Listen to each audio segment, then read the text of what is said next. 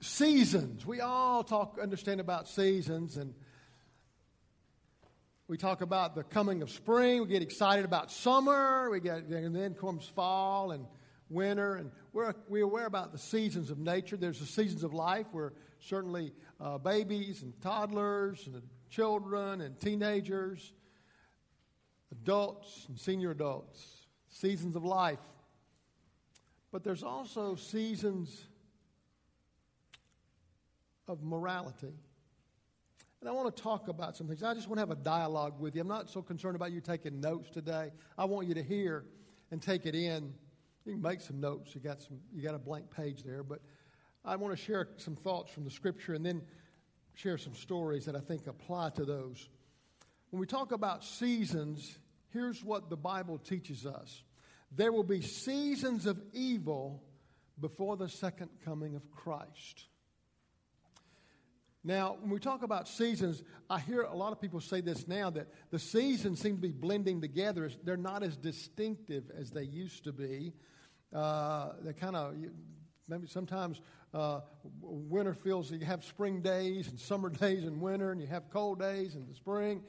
They kind of blending together. I think we're seeing that happen now in our culture, in our world, that the seasons of evil are kind of blending together and becoming more intense. And that is just to remind us that we're getting closer and closer to the second coming of Christ, to the end of this age and the beginning of a whole new age in a new kingdom that's a lot better than this one. So, let's talk about this. In 2 Timothy, Paul is writing to his son in the ministry and, and reminding him of some things that are very important. And I think we need to be reminded of those things also. So, 2 Timothy chapter 3 verse 1 says this. You should know this. Don't be naive, Timothy. Don't forget this. You should know this. You need to be understanding what's taking place. I think to the body of Christ today, we must begin to say, I need to pay attention to what's going on. Don't be naive. I don't know why it is we in the church think we're shocked when lost people act like lost people. Uh, we're kind of like, what happened? Well, what is supposed to happen? People who are in the darkness live like they're in the darkness. Okay? And we kind of like, man, I can't believe that happened. Paul says to Timothy, You should know this. You should know this. Timothy, that in the last days, when did the last day start? I believe the last day started when Christ uh, basically uh, came died on a cross, rose from the grave, and, and the, the birth of the church age became the beginning of the last days. Prophecy began to be fulfilled very rapidly, actually, and it's still continuing on today. So we're in the last days. Paul thought we were in the last days. The, and so uh, people, they thought that. Now, the last days obviously is a season of time, too, that's going to come to an end. And only God knows when that happens. But here we go. The last days, look what he says. In the last days, there will be very difficult times. That's probably not what we want to hear, is it? We'd rather hear something else, but this is true. There's difficult, it means dangerous seasons, is what that means. There'll be times the world is a dangerous place. Guys, uh, we, we need to understand that today. The world is a dangerous place. There's meanness, and there's unkindness, and there's all various types of perversions. The world's a dangerous place. There's violence and hatred and bigotry and racism. It's a dangerous place. There's prejudice. Those are very real things. And sometimes a church can be a mean place. So it's a dangerous place. There's seasons out there. Thankfully, this church is not one that cultivates that. You guys are awesome. But I, I say this that, that, there can be dangerous seasons in life. He said, Don't be surprised, Timothy. Don't be naive about this.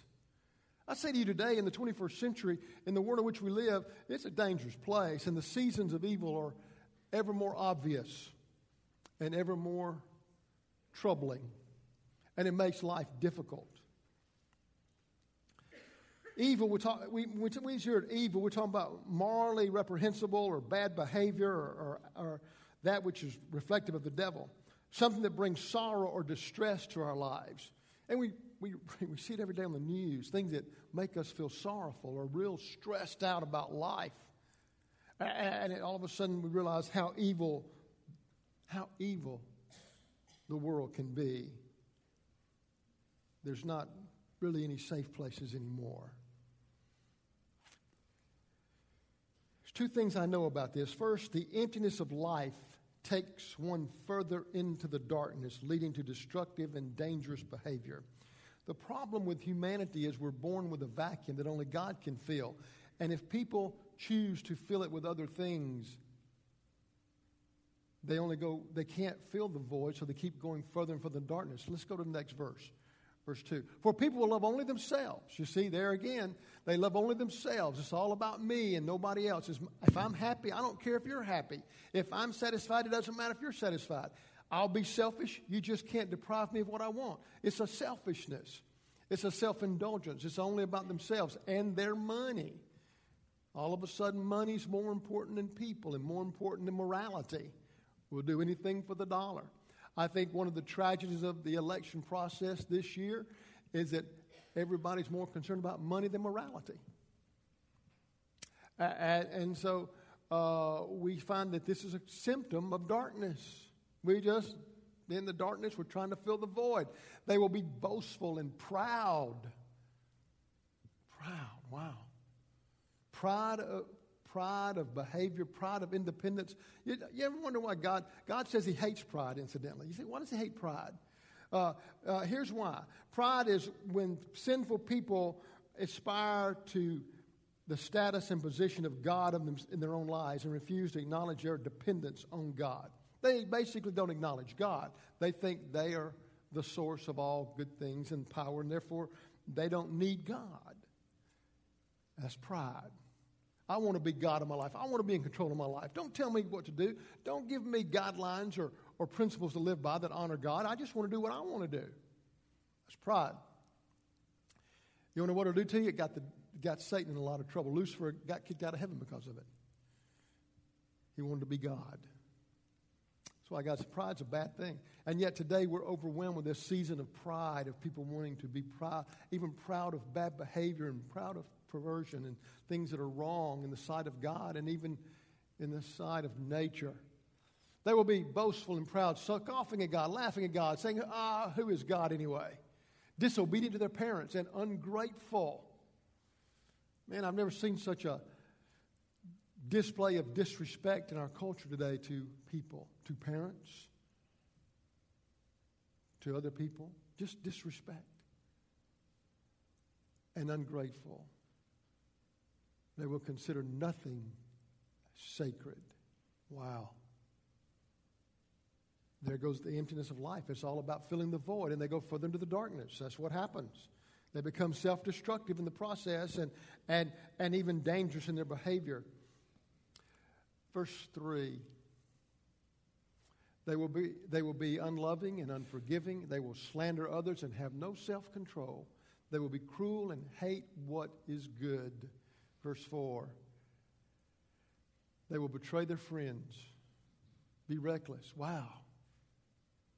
Be puffed up with pride and love pleasure rather than God.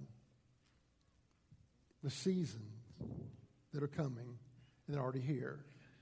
They blend together now, more obvious and more extreme. You see, I believe the emptiness uh, that of life takes us further into the darkness, and those that are, have never been have never trusted Christ are, are trapped in the darkness, and they keep going deeper and deeper and trying to fill the void and going further and further. We would call that different levels of depravity. But not only that, there is the extremity of immorality and violence, I believe, is de- demonically energized. And we don't like to think about that, do we? But it's true. Do you think the radical terrorism is just simply a product of human nature. There's more to it than that. It's a demonic influence. It energizes a hatred and a hatred against the people of God, those who would follow Christ.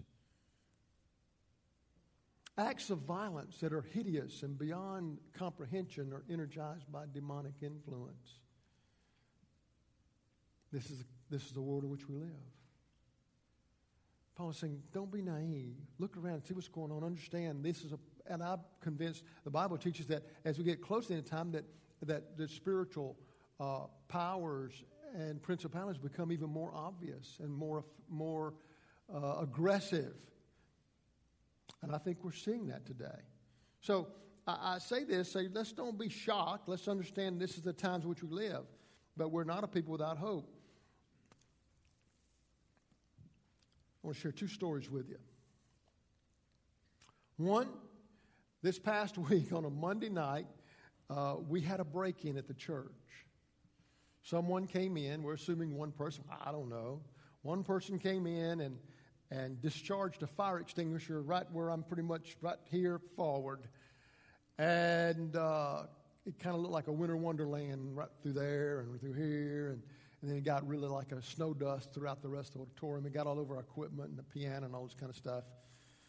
And uh, it was vandalism in that regard. Remember we read earlier that nothing is sacred? There was a time nobody did that to a church. You just wouldn't do that to the church. Well, when you take away the fear of God because you teach people there is no God, they have no reason to be respectful of things that honor God. Well, then we realized they also later on they stole a guitar and stole a Leatherman tool. And so, um, but you know, I'm so thankful you guys behaved so well when you found out about it. And if you just found out the first time, sorry. Uh, but we sent an email out. Anyway, but uh, y'all behave so well. Look, uh, someone came in that's trapped in darkness and they kind of trying to fill the void in their life, trying to feel significant or important or trying to get high out of life, and they did something really wrong. That's tragic. That's the reality of darkness. They vandalized. Good news is they didn't take the microphone so we could sing all weekend. I thought that's pretty cool. Um, just shows how real darkness is because the microphones were worth a lot more than the guitar. Uh, but mind that's blinded by darkness. Sad. You have friends that live in the darkness that go to school with you. We have people that live in the darkness that we go to work with, or sometimes in our neighborhood they're trapped in it and they don't know what to do and they keep trying to fill the void in their lives. And they just go further into the darkness. Don't be surprised. That's what darkness does. So we maybe start out getting a little mad that it happened, we become sad that the person is so trapped by that which destroys his life or her life. Uh, back many years ago, when I was in seminary, we we left our house and went to live on the campus, which was really different. Uh, one of the things was we didn't have an air conditioner at our place in New Orleans, and Charlene was pregnant with our first child, and, and it was a real challenging time, a tough time for her. And, and we were having one of those nights where we are sitting talking and kind of realizing that life was hard and it wasn't easy. And, and uh, I remember making the statement, or maybe I, I think I'm, at least we have an air conditioner in our house receiving a call the next morning that our air conditioner in our house in Douglasville had been stolen. Thinking, okay, so we don't have one there either. God provided one on the campus, incidentally. One of the, one of the students shared theirs with, they had two, they shared one with us. Uh, but uh, we kind of, man, what do we do? We didn't know what to do, and we, we realized we we're going to be moving back to Douglasville, and, and so uh, man, something happened. God provided, and some we got an air conditioner, and didn't cost me anything, and that was pretty cool. But when I when I moved back, I, God let me know who stole the air conditioner. He just he just let me know. Um, and so it was interesting because the person that stole it was in the neighborhood, and when we moved back, we were you know they had two children, and our children played with their children, and I was nice to them and because I didn't have proof. I just knew that God had told me, and basically that doesn't matter in, in anybody else's world, okay? So, yeah, I knew, but I, I, treated him with kindness and nice and so forth. And some, some, a couple of months passed, and I noticed one Sunday he was in church, and then he was um, in church again. Actually, um, uh, several months had passed uh, almost close to a year, and, and he's there. And, he's, and he says, I need to talk to you. I said, Sure, man. Come by the office. He came by the office and said, I, I've been listening to your sermons and I realize I, I need Christ and I want to be saved. I said, That's awesome, man. Great. Let me tell you how, how that works. And we talked, and he said, But I got to tell you something first. What is it? I stole your air conditioner. I said, I know. He said, You know? I said, Yeah, God told me. Yeah, a long time ago. He said, Well, how come you've been so nice to me? Because God loves you, man. You stole that because you have an emptiness in your heart. You're trying to fill it with stuff. You probably wanted money, probably need to buy something. I don't know. Maybe you had, I don't know what your problem was. But it's just an air conditioner. That's wrong what you did. Shouldn't, you know, you don't need. I said, but look, and so he, he was saved. I baptized him. It's pretty cool. You see, people do things out of emptiness of life that are wrong, sometimes perverted, sometimes dangerous. But they need Jesus. Getting mad at them doesn't change anything. Sharing the gospel does. Reflecting the love of Christ does. And that's a challenge for us. He says, You pray for them. You pray for that person that did this Monday night. Man, that God will get a hold of their heart. And they'll be saved. They'll be changed from the inside out. That's the need. And incidentally, we have an alarm system now, so don't wander around the church during the week, it'll go off. For all you, all you have keys, you might want to call first. All right. Second story. I've talked about this every day this week. People have asked me. People go to church, people don't go to church. Uh, about the bathroom thing and the transgender identity issue and all this. I dealt with this over about 25, oh no, I tell you what, more like 30 years ago in my church in Douglasville. One Sunday, a, a, a family came in, a, a man, his wife, and two children and they sat in the middle of the church. Uh, we had uh, we had three three rows. We had two in the middle, and they sit in the middle, in the middle of the middle, and uh, everybody seemed to be paying attention to them. I, I didn't know them, and I'm just kind of doing my thing. But evidently, uh, it was the, it was a talk of the congregation. And if you didn't know what was going on before it was over, you did because that's how Baptists do stuff. You know, it's, we, you know, so but I didn't know anything. And so finally, one of the deacons comes up and said, Do you know about that family that were at our church today? And I said, I had no idea about that family. They looked a little different, but, you know, it's life. And, and they said, Well, you need to know, Pastor, that that man used to be a woman's now a man, and, you know, and they're married to this other woman. They got, and he was a mother of two kids over here, and I'm going, Man, that makes my head hurt.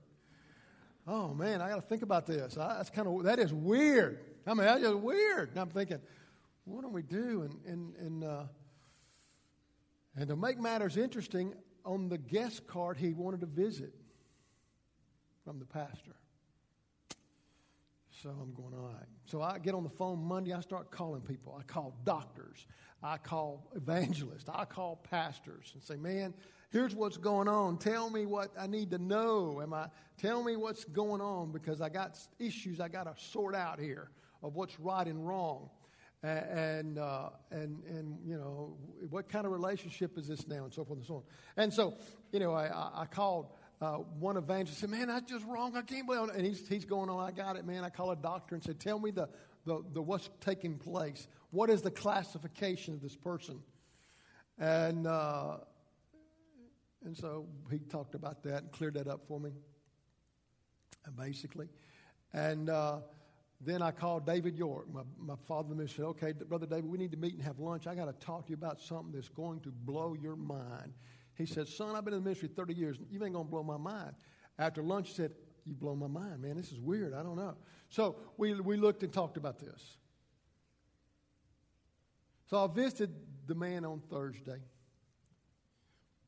And I got to tell you, I was somewhat confused. I, I didn't know, you know, what, what, you know. But in the process of talking with medical doctors, they kind of clarified and said, look, you know, if you, they've done all the hormonal stuff, all stuff, here's the, you know, the deal. All right. So I'm visiting in his home. And uh, he, wa- he was just, the family wasn't there, and, and, and we were talking, and I do my usual thing, man. I saw you at church Sunday. Thank you for coming. And I didn't know what to expect. And uh, he said, Pastor, I, I enjoyed being with you Sunday. I, I, I came there and looking for something. He said, I got to tell you, I don't know what to do with my life. I've tried everything possible, and it's not enough. And I'm thinking to myself, you ain't just kidding, dude. You have tried everything possible. Man, I'm thinking, whoa. But I didn't say that out loud. I was just thinking that. I'm thinking, oh. And I thought, Lord, and he says, I, I'm desperate.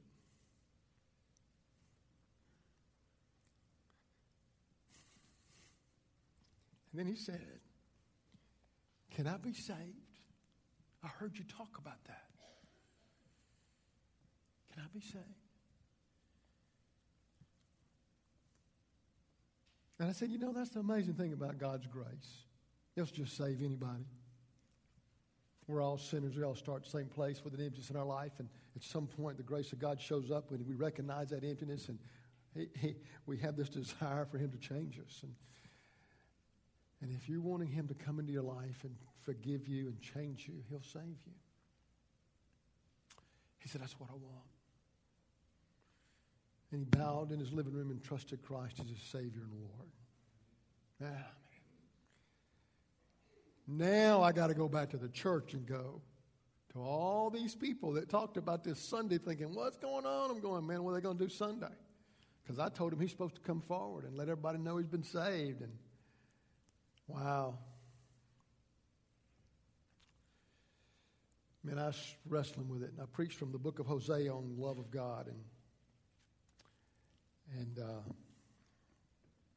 I said, you know, Lord, I'm just going to preach this message, see what you do. Well, during the invitation, he came forward. After it was over, I presented him to the church as one who trusted Christ. I think the majority of our church was pretty much speechless at that time. anyway, I'm thinking, I don't know what's going to happen, Lord. I don't know what they're going to do. They could fire me before the day's over, or, you know, I don't know what they're going to do.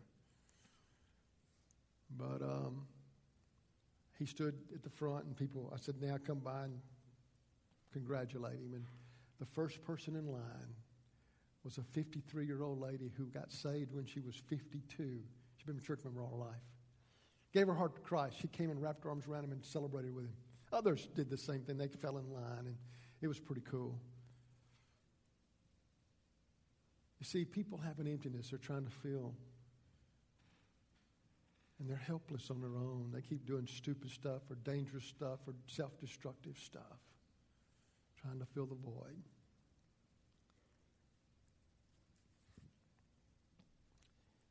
And we're seeing that happen today in a, in a, in a very, I think, extreme manner.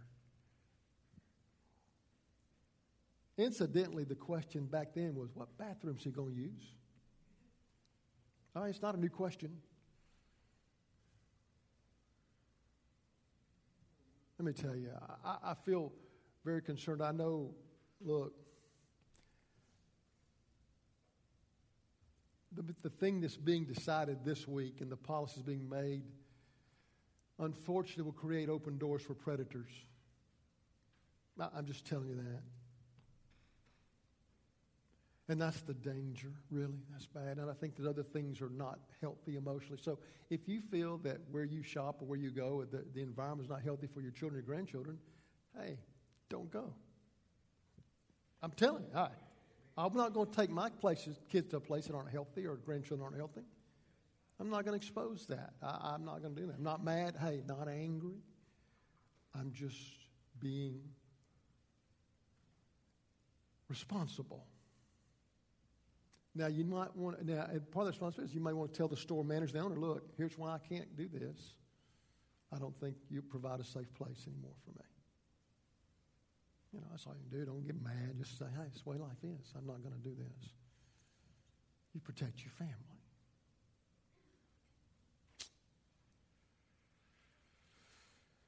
The broken can be restored, the lost can be found, the sinner can be forgiven. That's what we offer. If God is patient, the reason he has not returned yet is because it is his will that none perish. He is patient. If he can be that patient with those who struggle with the emptiness and the darkness of life and do awful things sometimes, acts of violence and acts of perversion, if he can be patient, then we should be faithful to share his love and power from the cross. Don't you think?